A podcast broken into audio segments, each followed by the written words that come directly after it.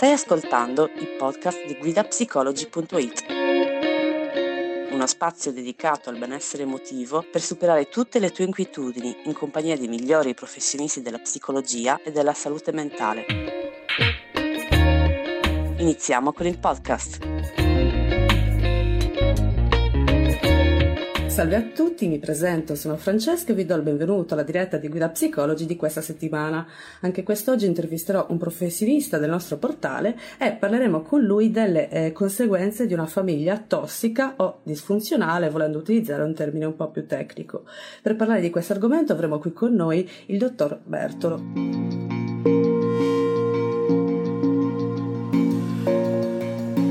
Buongiorno dottore, come sta? Eccoci qua, buongiorno, buongiorno. Scusate che regolo un attimo eh, le impostazioni qui, perché come al solito diventa... Ecco, spero si, di essere visibile, ecco, quantomeno. Io, io la vedo perfettamente, dottore. Come sta? Tutto bene, grazie, tutto bene. Eccoci qua. Perfetto, le do prima di tutto il benvenuto alla Grazie. di oggi. Sarà per me un piacere poterla intervistare. Eh, come accennavo a, a, coloro che ci stanno già ascoltando, oggi parleremo con lei delle eh, conseguenze di una famiglia tossica o disfunzionale. Ecco. Vorrei prima di tutto sì. chiederle cos'è una famiglia tossica. Allora, beh, allora, già questo è un tema eh, difficile e complesso. Eh, diciamo che una famiglia tossica, allora io premetto che oggi parleremo di aspetti eh, che non riguardano strettamente la psicopatologia dove ci sono situazioni che meritano un interesse psichiatrico o eh, anche eh, insomma, o farmacologico in generale, dove quindi ci sono problematiche molto importanti, ma parleremo della famiglia normale che in alcune sue fasi eh, di vita e del ciclo di vita della famiglia può diventare, come dicevamo appunto, tossica. Allora, la mia idea di, di famiglia tossica o disfunzionale è questa, no? cioè la penserei come un luogo eh, dove sicurezza e benessere eh, dell'individuo non vengono eh, diciamo, garantiti in una misura tale da consentire a quegli individui che ne fanno parte di avere un normale sviluppo e adattamento alle condizioni di vita. No? Per cui la famiglia tossica diventa tossica o può essere tossica in alcuni momenti eh, proprio perché diventa disfunzionale l'adattamento, cioè preclude da, da, ciò di cui noi abbiamo fondamentalmente bisogno, cioè la sicurezza e il benessere. Quindi è, è tipico no, la, la, la situazione in cui eh, le, persone, i pazienti dicono ma io in casa sto male, non mi capiscono, non mi sento tranquillo, eccetera, eccetera. Quindi queste, queste parole sono le parole di una famiglia che è funzionalmente tossica in quel momento lì. No? Ecco, questa è la definizione. E chiaramente eh, ora io vado un po' a, a, ad analizzare una parte del ciclo, perché mh, mm, è difficile condensare tutto il ciclo di vita della famiglia che potremmo identificarlo da quando due persone si innamorano a quando poi anziane vedono i figli andare via, sposarsi, eccetera. Ma diciamo che mi concentrerei eh, sulla parte dove per molti approcci, insomma, molte cose hanno inizio e dove diventa più delicato poter eh, essere, mh, mm, cioè diventa più delicato essere eh, disfunzionali. Cioè, perché se io sono disfunzionale con un ragazzo di eh, 25 anni, no? o se un ragazzo di 25 anni, eh, eccetera, ma in qualche modo è una cosa. Ma se io sono disfunzionale con un, ragazzo, con un bambino di 2 o di 3 o di 4, allora eh, lì il problema diventa poi anche più grave. Quindi io parlerei proprio di queste prime fasi della famiglia, cioè dove c'è la nascita di un figlio, dove eh, si abbozzano i primi modi di stare al mondo in una famiglia che non è più una, una diade, ma diventa una triade o anche qualcosa di più. Certo. Ok, quindi questa è la cosa. Allora volevo cominciare però eh, semplicemente facendo un esempio di un estratto di un discorso, di, un, di una vignetta clinica, di una, di, una, di una, persona che possiamo considerare eh, vivente, stante in una famiglia sicura e dove c'è benessere. Ve lo leggo è una semplice descrizione, perché poi vi leggo altri che sono invece descrizioni di, di pazienti che invece hanno una situazione, scusate la voce che ogni tanto va via, ma oggi ho già parlato tanto e quindi mangio una caramella. e, ehm, allora, eh, e dopo vi faccio vedere anche appunto alcune descrizioni di, di, di, estratti di dialogo, di, monologo, di, persone che parlano appunto, che vivono in famiglie che non stanno proprio tanto bene. Allora, le, vi sentite quanto dice una persona. Mia madre era molto affettuosa nei miei confronti e io mi sentivo molto attaccato a lei, molto attaccata a lei. Quando tornavo da scuola mi chiedeva sempre di raccontarle come era andata la mia giornata. Una volta arrivai a casa particolarmente sconvolta. Mia madre era una persona molto presa dal suo lavoro, ma ricordo che quando eh, mi vide eh, smise subito di lavorare, met- mise da parte i suoi libri e mi accompagnò nella mia stanza dove potevamo parlare senza essere disturbate. Non so che cosa mi disse, ma ricordo perfettamente che mi fece sentire molto meglio. Ecco, questa vignetta è, è, è la descrizione di una normale scena di vita che, che va bene, no? Certo. Perché va bene? Perché abbiamo due, due persone, due individui diversi, madre e figlia. La madre che fa determinate cose, sta facendo le sue cose, la figlia che fa le sue cose e tutto va bene, a un certo punto nasce un problema, ma vediamo che nel momento in cui nasce il problema c'è una sintonizzazione della madre verso la figlia. Cioè la madre dice, si rende conto che la figlia non sta bene e quindi mette da parte il suo e ovviamente si occupa della figlia. Questo occuparsi è ciò che noi chiamiamo quella, ehm, quell'attenzione che è necessaria per sentirci al sicuro.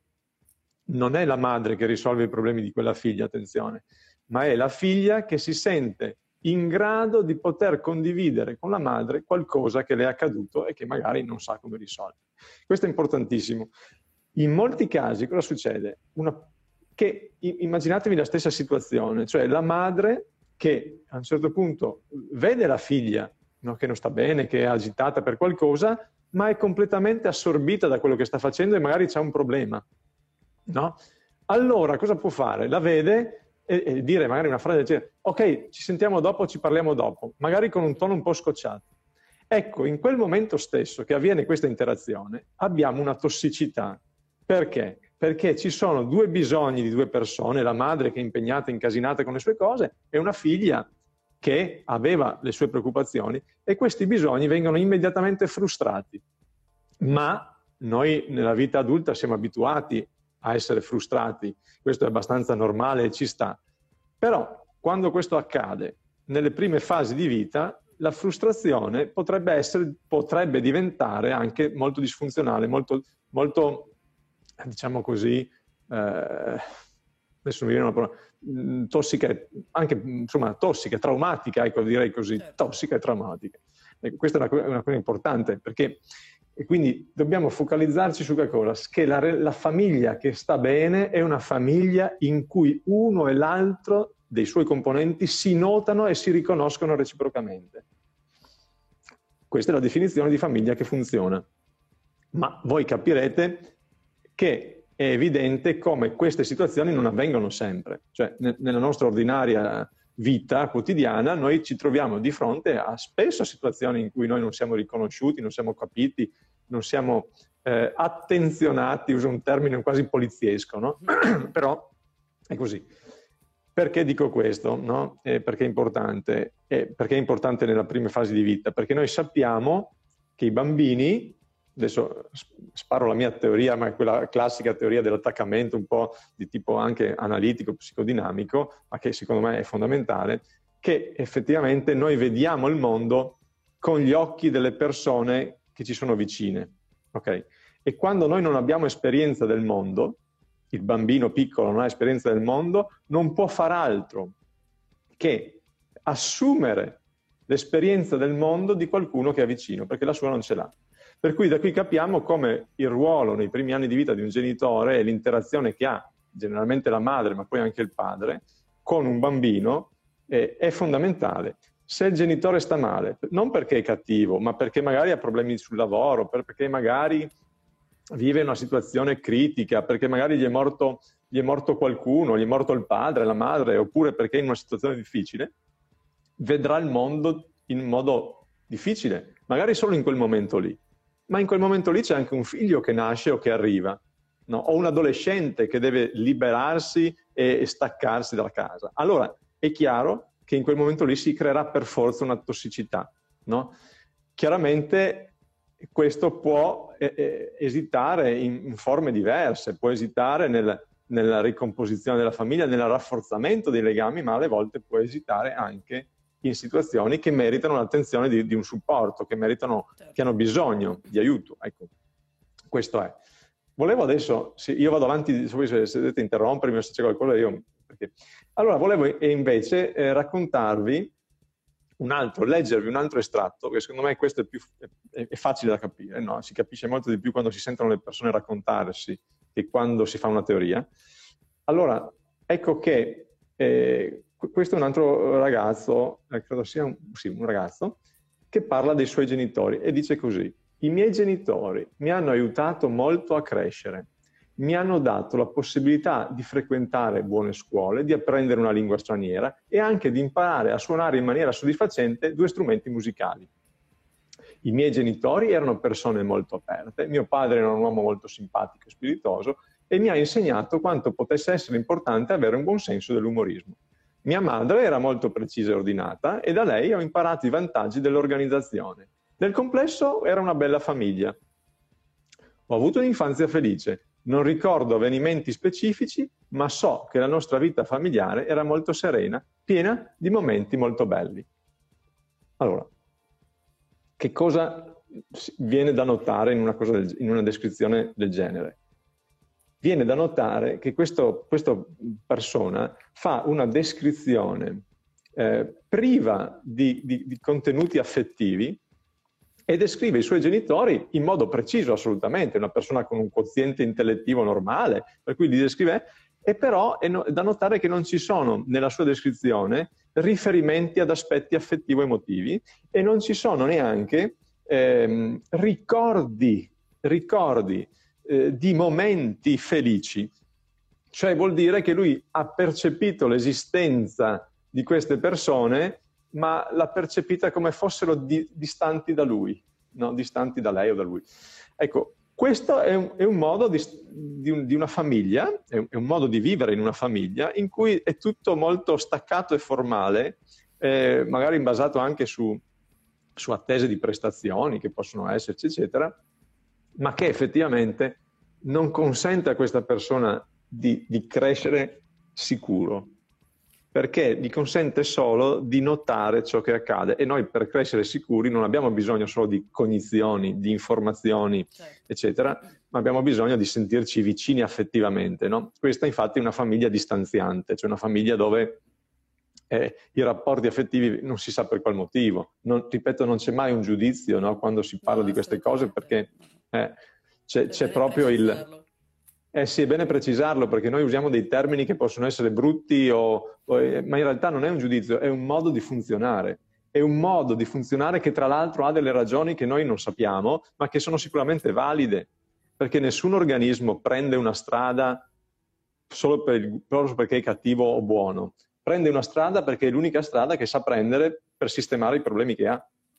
Quindi eh, è evidente che questa cosa questa descrizione mi rappresenta. Allora quando eh, voi sentite no, eh, delle persone parlare in modo così, potete sospettare, potete intuire che questa persona magari non ne sia neanche consapevole, ma stia vivendo lontana, lontana da un affetto e quindi magari nella sua vita potrà avere difficoltà a instaurare relazioni affettive stabili.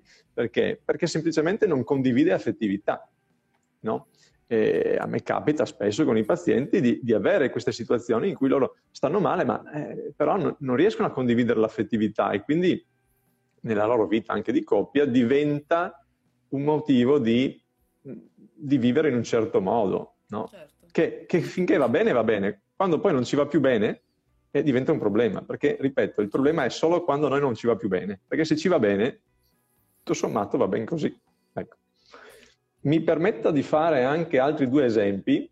Eh, uno, un altro, che questo è un altro tipo di famiglia ancora, no? Leggo la descrizione. Allora, l'estratto di questa vignetta. Allora, dice, eravamo una famiglia molto unita, spesso giocavamo, ci divertivamo, oppure uscivamo tutti insieme, non litigavamo mai. qualche volta sì, ma andava bene lo stesso. Un giorno siamo andati a Disneyland con mio zio e ci siamo divertiti moltissimo, ma la settimana scorsa i miei genitori ci sono andati di nuovo con i figli di mio fratello e non ci hanno neanche telefonato. Non capisco perché si comportano in questo modo. Ora non mi dà più fastidio, forse un po'. In passato non lo sopportavo, credo. E poi dice, mi piacerebbe che la smettessero di essere sempre più gentili con lui, ma non importa, ormai ne sono fuori. E poi dice, quando finirà sta storia? Ecco, questa è una descrizione di un fatto, no? cui, che sembra banale, no? ma anche qui si rileva una sorta di angoscia del fatto di qualcuno che fa qualcosa fuori da, dal mio controllo, no?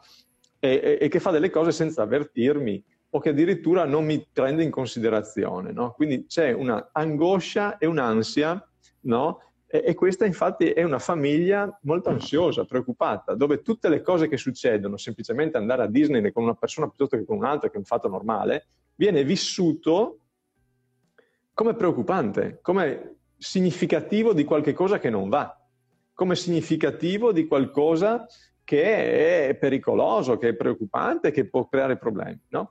Ecco che in questo caso viviamo una situazione esattamente opposta di quella della famiglia di prima. Cioè, mentre nella, nella descrizione di prima c'era un, una descrizione assettica di come si vive, qui c'è una descrizione assolutamente partecipata, ma dal punto di vista dell'ansia. Cioè, quello che fanno gli altri diventa una minaccia, no? Eh, se, se, mia madre non torna a casa, oddio, non torna più. Se mio figlio, quante, quante sono le madri, ad esempio, che si preoccupano, no? Quando i figli sono adolescenti o cominciano a vivere un po' la loro vita eh, e cominciano a preoccuparsi perché non tornano a casa a una certa ora. Sì, allora ci sta, è una preoccupazione sana, non dico nulla, certo. ma, ma, ma alle volte arrivano anche in seduta eh, con delle preoccupazioni rispetto alla vita di questi di, e, e al, loro, al, loro, stesso modo di... Perché? Perché pensano che possa succedere qualcosa di grave. No? Ecco, la famiglia preoccupata è la famiglia che pensa che possa succedere qualcosa di grave e quindi ogni fatto viene messo al vaglio no? da, da, da, un sistema di, di, di, controllo che rende la vita familiare a volte molto asfissiante, esatto. no? molto pesante. molto pesante. Ultimo caso, e poi magari mi fermo per le domande successive. Un altro caso, questa è una famiglia un po' più, diciamo così, in difficoltà. E questa è la descrizione.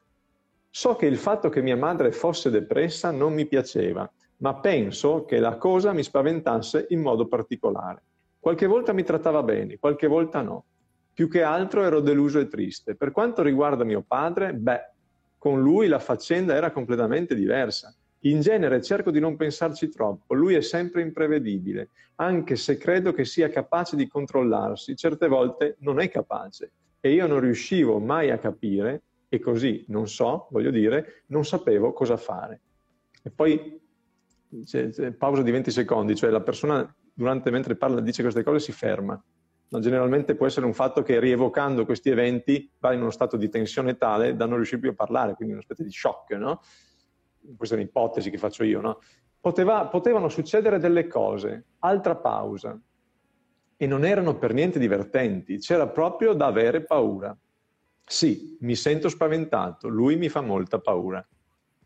Qui non siamo più nella situazione di genitori distanti o troppo vicini, qui siamo in una situazione in cui la presenza dei genitori è per il bambino fonte di angoscia, perché i genitori perché magari vivono delle situazioni difficili, diventano per lui imprevedibili. La nostra mente ha bisogno di prevedibilità, i bambini soprattutto hanno bisogno di sapere cosa avverrà. Loro lo imparano velocemente, ma quando un adulto è imprevedibile, loro non riescono più anche loro a prendere rapido, viene vanificato e questo li manda in uno stato di impotenza e di angoscia assolutamente elevato.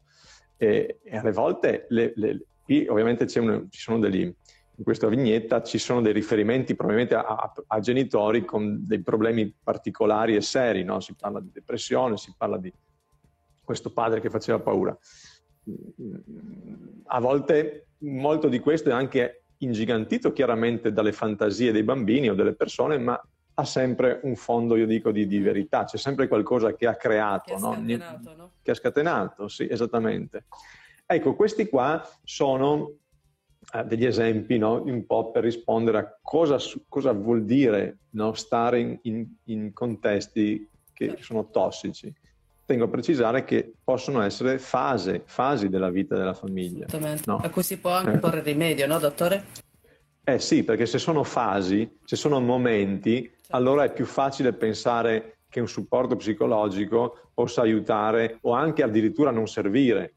Invece, quando è stabile, quando c'è stabilità di, di, di, queste situazioni, allora lì si può presumere la presenza di, di strutture di personalità più compromesse, un pochettino, insomma, che fanno un po' più fatica ad adattarsi, certo, no? certo. E quindi sì, ma in generale mh, fate anche conto su questo, anche per chi ci ascolta, tenete conto di che cosa, eh, di, di, di, di, quanto dura, da quanto dura, se succede qualcosa che ha fatto scatenare, perché alle volte partono questi meccanismi disfunzionali, partono da un momento all'altro con quei cosiddetti eventi trigger che si chiamano, cioè succede qualcosa, la partenza di un figlio per l'università, il figlio che si sposa, i genitori che divorziano, generalmente i momenti trigger scatenano o amplificano in modo alle volte son, solo temporaneo il, il, il, problema o questi tipi di comportamenti eh, più preoccupati, più distanzianti, più disorganizzati, più eh, ecco, direi tossici. Perfetto. E, e, quali sono invece, dottore, le eh, conseguenze di vivere un ambiente di questo genere? Ecco, allora, sì. Allora, adesso chiaramente le conseguenze sono queste qui. Io, io lo dico semplicemente leggendo questa cosa, no? Questa cosa la leggo perché mi piace. Ecco.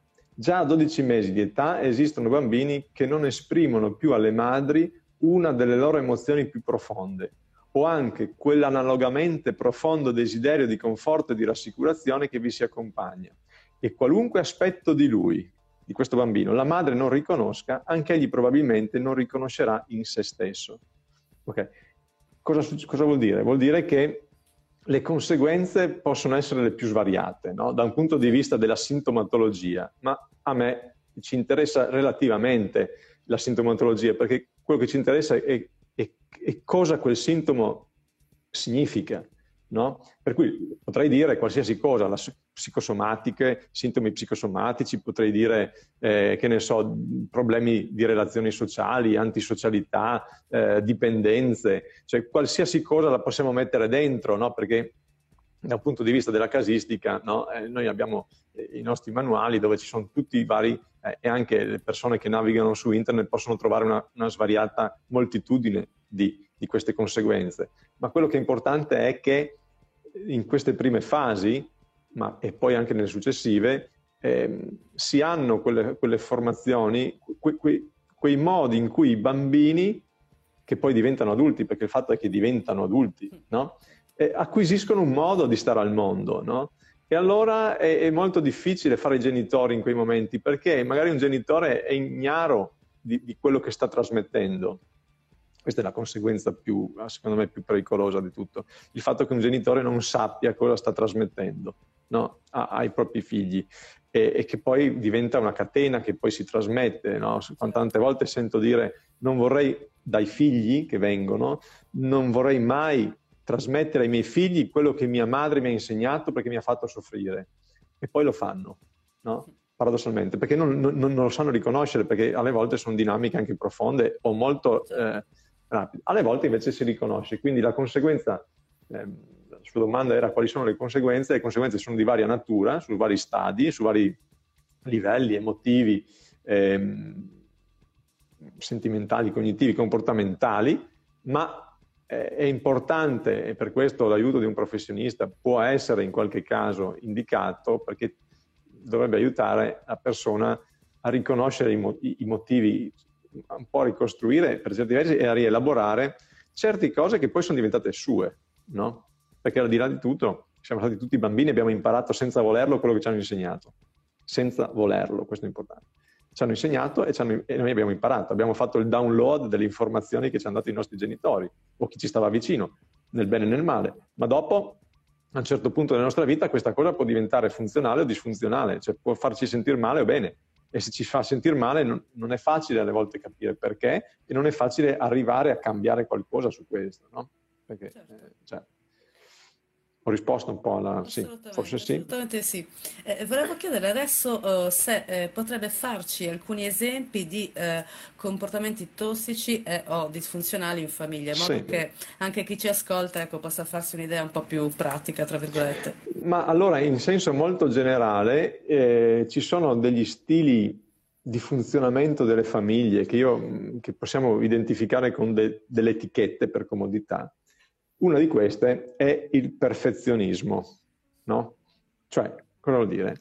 Che per motivi validissimi eh, in certe famiglie si chiede, di solito sono i genitori verso i figli, ma non è detto che sia anche il contrario, possono essere anche i figli che chiedono ai genitori di essere perfetti, di non sbagliare mai, di accontentarli sempre e quant'altro. Ecco, il perfezionismo genera una, una difficoltà no? genera una, uno, uno, scollo da, da, dalla realtà alle volte, perché essere perfetti sappiamo che non è possibile, ma se io vivo con qualcuno che ha bisogno che io sia così, e io sono legato affettivamente a questo, io sentirò il bisogno della perfezione.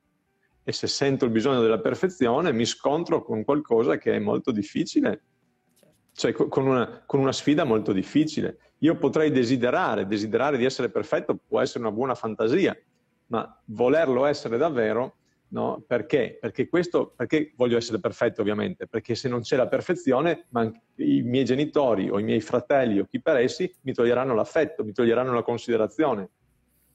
Certo. C'è, c'è sempre uno scambio, no? Eh, nelle relazioni. Lo scambio basato sul perfezionismo è uno scambio che può portare a questo, cioè se non sono perfetto non mi vorranno, per cui se non passo un esame all'università è una tragedia perché perderò, non, non è il problema l'esame, ma è il problema che non avrò l'affetto dei miei genitori, questo è il problema. E quindi o dei miei fratelli o in generale dei miei amici, perché poi sì, quando uno cresce ovviamente le relazioni non vanno oltre la, la, quella familiare, ma insomma, ecco, un altro eh, aspetto, ve lo leggo per esempio, no? diceva in tema di perfezionismo, no? questa signora sottoposta a una continua, questa ragazza sotto, sottoposta a una continua pressione denigratoria da parte soprattutto della madre, pensava di non aver soddisfatto le aspettative che si nutrivano su di lei. Sua madre non la sculacciava e non la sgridava mai, attenzione, esprimeva la sua disapprovazione in modo sottile, dicendo così, stai diventando un po' grassottella, gioia, gioia, no? Non pensi che potremmo andare dal dottore a farci dare una dieta per te? Oppure, la tua amichetta Pinco Pallo, qui che c'è scritto D, è proprio carina, ma non hai notato quanto sia sciatta e come parli male? Perché non a, um, perché non la invitiamo a farla vedere com'è una famiglia per bene? Ecco,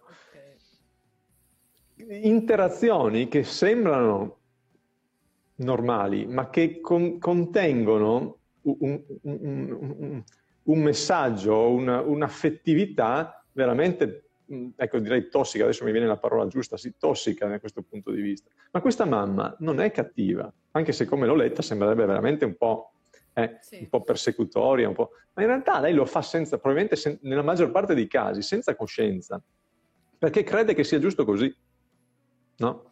E non si rende conto di come effettivamente poi sua figlia possa vivere il problema, della, ad esempio, del peso come un qualcosa di, di veramente importante. Se, se, sono, se non sono come, come, lei vuole, lei non mi vuole più, quindi mi abbandona e l'abbandono è una paura ancestrale che noi non possiamo tollerare, non vogliamo, non, non vorremmo mai. E quindi chiaramente face, faremo di tutto o per combattere l'idea di essere grassi o per, combat- o per fare in modo di essere magri perché poi dipende un po' da, da, da, persona a persona. Io adesso ho fatto, poi ci sono tutte le varianti del caso. Un'altra cosa è il clima coercitivo, cioè il clima dove, eh, eh, dove senti frasi del tipo dai è tardi, alzati immediatamente, ricordati di lavarti i denti, sbrigati, eh, vai che diventa freddo al latte, arrivi, guarda che arrivi tardi a scuola, non entri in casa finché non hai le scarpe pulite, adesso cambiati. Ecco, ci sono famiglie dove... Allora, queste cose non sono cose sbagliate, eh? non sto dicendo che sono cose sbagliate, ma in certe famiglie la quantità di volte che si dicono queste cose diventa tossico.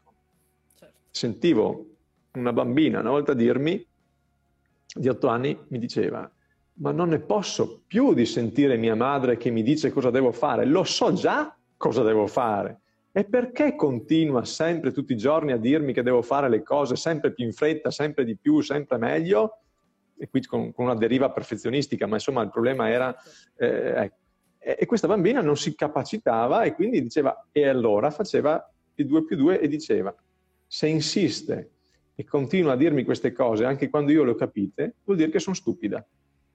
E quindi eccolo il problema, non è il problema di dire le cose, il problema che questa bambina cominciava a farsi l'idea dentro di sé di non essere capace. E quindi, diventa, e quindi quando sarà grande e troverà il fidanzato e quando sarà grande andrà a lavorare si sentirà incapace. E se si sente incapace, poi questo diventa vero. Certo. E la sua vita diventa una vita dell'incapacità. Ok? Oh, sto facendo degli esempi, non è detto che vada così, perché adesso se magari qualcuno mi sente che magari si riconosce in queste frasi, pensa di... No, non voglio dire che, che tutti diventano incapaci se vivono in un clima... Però una, una, un esempio di come potrebbe andare è questo. Okay? Un altro esempio è la remissività dei genitori. Ecco, qua richiamo la figura del padre, che spesso è chiamato in causa in queste dinamiche. Quando i genitori sono remissivi, cioè quando fanno valere prima di tutto il bisogno del figlio, il bisogno dei figli è indiscusso e prevale su loro. Quelle coppie di famiglie che si sgretolano per stare dietro ai figli, no? Uomo, ma, marito e moglie che non vanno più a letto insieme per dire perché hanno la preoccupazione di fare la colazione ai figli che hanno già magari 15 anni, no? Eh, allora in questo caso qua diventa un problema opposto, cioè diventa che, che che mentre prima ho un genitore che con le sue, diciamo così, proiezioni negative influenza negativamente la vita del figlio, qui ho un genitore che non facendo questa cosa, ma essendo completamente al servizio del figlio, perché, perché magari si sente in colpa, perché magari, eh, pe- perché magari quel figlio è nato in un momento che non si aspettavano, per qualsiasi motivo, ecco, in quel momento là eh, diventa un bel casino, perché la, la, la la remissività fa pensare non, a, al figlio o che possa avere tutto o che non ci sia protezione o che possa avere tutto e quindi si indebolisce perché può avere tutto o che non ci sia protezione, che non ci sia protezione perché il genitore è al suo servizio, sì, ma se deve difenderlo sarà in grado mi dà sicurezza questa cosa? Un'estrema protezione, paradossalmente, in certi casi non dà sicurezza. La sicurezza è data per un figlio dal vedere che i genitori sono in grado di badare molto a se stessi, che sono in grado di farcela da soli e che sanno badare anche a lui e che sanno anche rompergli le balle qualche volta, se posso usare questo tipo di... Certo, ecco. E, e, quindi da questo punto di vista, eh, come si fa? Cioè, eh, è un problema, no? Ma lì cui, bisogna sempre capire, io adesso descrivo solo eventi, descrivo solo cose, perché poi bisogna sempre capire, lo dico mille volte, ma è meglio, meglio sottolinearlo. L'indulgenza analoga alla remissività, cioè al fatto che un genitore sia eccessivamente indulgente, e qui richiamo il padre, no? Il padre nella sua figura, spesso, di solito nel, si dice no, che nelle famiglie c'è la funzione materna e quella paterna, no? la funzione materna è quella di accudimento, quella paterna è quella di eh, dare le regole, eh, insomma staccare, da eccessiva, cioè rendere, cioè consentire ai figli che si stacchino da quell'eccessivo accudimento. No? Il padre è, è, colui che interviene per, per non consentire che la simbiosi continui in qualche modo. Ma se un padre non ce la fa, no, perché non ce la fa a, a far valere le regole, l'autorità, l'esempio, ecco che collass- la famiglia può collassare dentro un'eccessiva cura, dentro un'eccessiva simbiosi, no? e quindi la persona non riesce, come posso dire, il, il bambino, ma poi anche l'adolescente, perché queste scene si vedono anche quando i bambini hanno 30 anni, e uso il termine bambini così in modo uh, simpatico, no? ma è vero, no? eh, lasciamo perdere tutti gli aspetti legati cult- ai problemi lavorativi, del lavoro che non si trova, ma solo da un punto di vista affettivo io sto parlando. Quindi l'indulgenza è un altro tipo di problema. Un'altra cosa, e poi finisco, non so se ci siamo, ma insomma due cose soltanto, l'ipocondria, la paura che succeda sempre qualcosa, di ammalarsi sempre, no? è un atteggiamento, e la punitività, cioè qualsiasi cosa che vada male deve essere corretta attraverso punizione. No? Ecco, okay. ci sono delle famiglie che purtroppo eh, usano solo questo metodo. La punizione non è sbagliata in sé, perché se ne fai una grossa è giusto anche che in qualche modo certo. tu sia in grado di pagare per quello che hai fatto, perché insomma, fino a un certo punto, insomma. Però quando la punizione è sistematica, mi sono dimenticato di lavarmi, per esempio, una frase... Come? Perde quasi di valore, no, dottore? Perde di valore e poi soprattutto se io punisco sempre, i, i figli diventano, diventano fortissimi, cioè a un certo punto non funzionerà più niente. No? E cosa faccio poi? Se, se, se, io li punisco perché si dimenticano di lavarsi i denti e dico, ah, ti non si sei lavato i denti, oppure non mi hai chiamato e sei tornato alle tre di mattina e allora per adesso non vai più fuori con i tuoi amici per un anno, punizione. Dopo un po', cominciano a, uno, cominciano a mentirti per evitare la punizione, problema grandissimo, due, eh, non, non sanno, cioè diventa, diventa un'abitudine, per cui non ti cagano, non ti eh, ascoltano più e, e di conseguenza di, di, questa cosa è, è, come si fa? Cioè, è un problema. No? Certo. Ecco. Questi sono gli aspetti. Poi c'è l'abbandono, c'è quelle famiglie abbandoniche, ma secondo me l'abbandono rientra un po' in tutte queste cose perché alla fine noi possiamo sempre sentirci soli in tutte queste certo. situazioni che ho citato. Il tema dell'abbandono, secondo me, è un po' ehm, trasversale, diciamo. Trasversale, sì, esattamente. esattamente. Perfetto. Eh, dottore, vorrei adesso chiederle eh, com'è possibile uscire da uh, una situazione simile e, e cercare di uh, costruire un rapporto sano con i propri familiari? Ecco, non vorrei rispondere a questa domanda, oppure vorrei avere eh, più tempo per farlo, nel senso che eh, io credo che la cosa che noi dobbiamo fare è questa, è una cosa che cercare il più possibile di essere sin- quando siamo grandi, perché non sto parlando di bambini piccoli, ovviamente, dite no, certo. quando un, un, ragazzo, no, ma da, adolescente in poi, è un genitore, eccetera, quindi parlo di persone adulte, credo che l'unica via che a me consent- consentirebbe di, di riuscire a evitare questa cosa era un po' di ascoltare, cioè entrare in connessione con i bisogni dell'altro, che magari non mi dice. No, sappiamo che le persone che ci ascoltano sono in realtà quelle a cui noi abbiamo dato attenzione e per cui c'è questa, questa reciprocità nel, nel, rendersi partecipe del dolore e delle felicità e dei dolori degli altri, che siano figli o genitori. No? Un figlio che chiede al, padre, dopo che ha fatto un intervento, che va a trovare, gli chiede come stai, no? e magari non lo fa perché ha paura, perché non gliene frega, perché eh, teme che non sia il ruolo suo. Può farlo, perché non lo deve fare? No? Ho un genitore che dopo che ha visto un figlio non passare un esame all'università va lì e gli parla un attimo, cioè di, senza dover risolvere niente. Ecco, connettersi, no? la capacità di connessione con il bisogno dell'altro. Questo secondo me eh, eh aiuta, ma non è facile, perché ovviamente in tanti, fa- in tanti momenti noi abbiamo bisogni contrastanti, abbiamo difficoltà a esprimere i bisogni, abbiamo difficoltà a esprimere le paure e quindi in questo misunderstanding legato alle nostre difficoltà personali, il sistema famiglia cerca di adattarsi, ma alle volte non ce la fa e quindi la famiglia può assumere delle conformazioni, delle eh, che, dinamiche, si spera temporanee, ma tossiche, dove uno vuole uscire, vuole scappare, non vuole più stare o sta male. Ecco, Perfetto. questa è la, un po' la, la risposta. Vorrei poi chiederle, questa è una domanda che ci rivolgono molto spesso i nostri utenti, sì. ovvero oh, tagliare i ponti, eh, lasciare la propria famiglia, può essere in alcuni casi mh, la soluzione? Eh, allora chiaramente eh, no, eh, è impossibile rispondere senza avere il caso, il certo. caso, eh, il caso specifico, certo. ma in generale, facciamo sempre considerazioni generali, ehm, quando la sofferenza per noi diventa veramente intollerabile o quando eh, riusciamo, non, non, riusciamo più in qualche modo, cioè abbiamo una specie di, come, di termometro interno, no? a un certo punto non ce la facciamo più, stiamo molto male, dobbiamo uscire, magari non definitivamente, ma semplicemente uscire per vedere dentro. No? Cioè, quindi staccarci da quella famiglia può essere indicato per riuscire a vedere, perché finché siamo dentro, uno dei problemi anche delle persone che vanno anche in seduta è che poi quando finisce la seduta tornano a casa e ri, ri, riimmergono un po'. E quindi e quindi chiaramente è un lavoro un po' più difficile, no? Perché qualcuno vorrebbe scappare. Quindi se io scappo per poter uscire e vedere meglio, ha senso. Se io scappo semplicemente in modo reattivo, allora lì non so cosa possa succedere, perché potrei trovarmi a costruire un'altra famiglia che funziona nello stesso modo.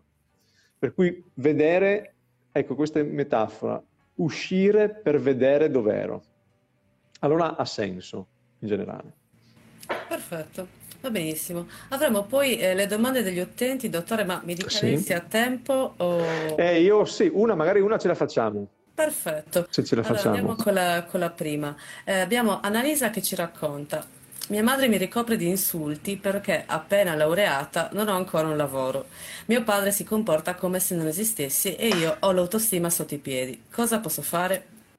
Ma allora, già queste, abbiamo due genitori che, che potremmo così mi perdoni la velocità, inquadrare in queste due, una madre che tende a, essere, a volere la perfezione, a volere una performance o magari a volere che la figlia esca di casa, non lo so, magari sono in conflitto, ipotesi, eh? sto facendo ipotesi quindi non me ne vogliano quelli che sono a ecco, o anche chi ha fatto la domanda, sono ipotesi. Oppure è un padre dall'altra parte che sembra distanziante, un po' assente, forse anche verso la remissività, forse lascia un po' troppo correre, quindi non è presente. Allora cosa si può fare?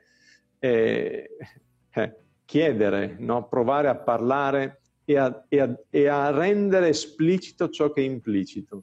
Per esempio, ma mamma, perché ci tieni tanto o insisti tanto che io abbia trovato subito un lavoro? No? E papà, quando mi sono laureata non hai detto niente, mi spieghi perché? Ecco, adesso io lo dico così, ma in realtà certo. fare queste domande è difficilissimo se non si è abituati a farle e quindi ecco, non vorrei che la persona andasse lì e poi si, si, trovasse in una situazione ancora più grave perché ovviamente queste domande potrebbero andare proprio a toccare alcuni aspetti emotivi dei genitori che non sono mh, presenti o non sono elaborati e quindi è discorso. Ma l'idea che dobbiamo avere in mente non è quella di eh, dire che non va bene loro, non vado bene io, ma, ma dire come mai succede questa cosa in modo tale che la mia mente, quando io sono in, in quella situazione che soffro, mi, si pone la domanda e non giudica, no? eh, come si fa un po' nelle sedute, cioè si evita il giudizio, perché il giudizio ci porta lontano dalla verità, generalme, generalmente.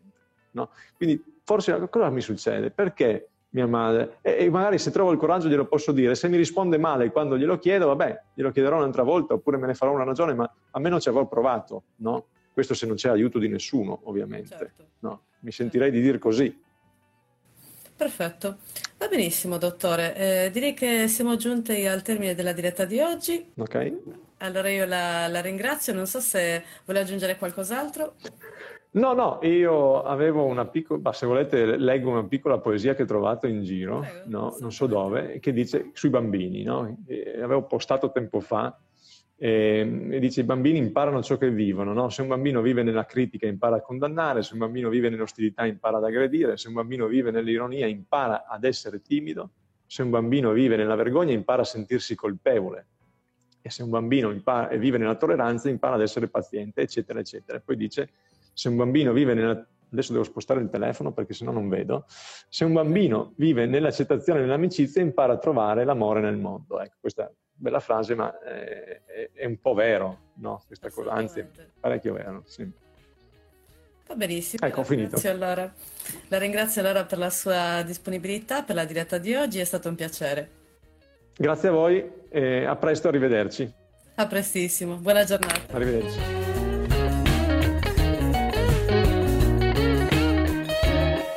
Speriamo che il podcast di oggi ti sia piaciuto. Ricorda che tutti questi temi sono disponibili sul nostro portale web guidapsicology.it.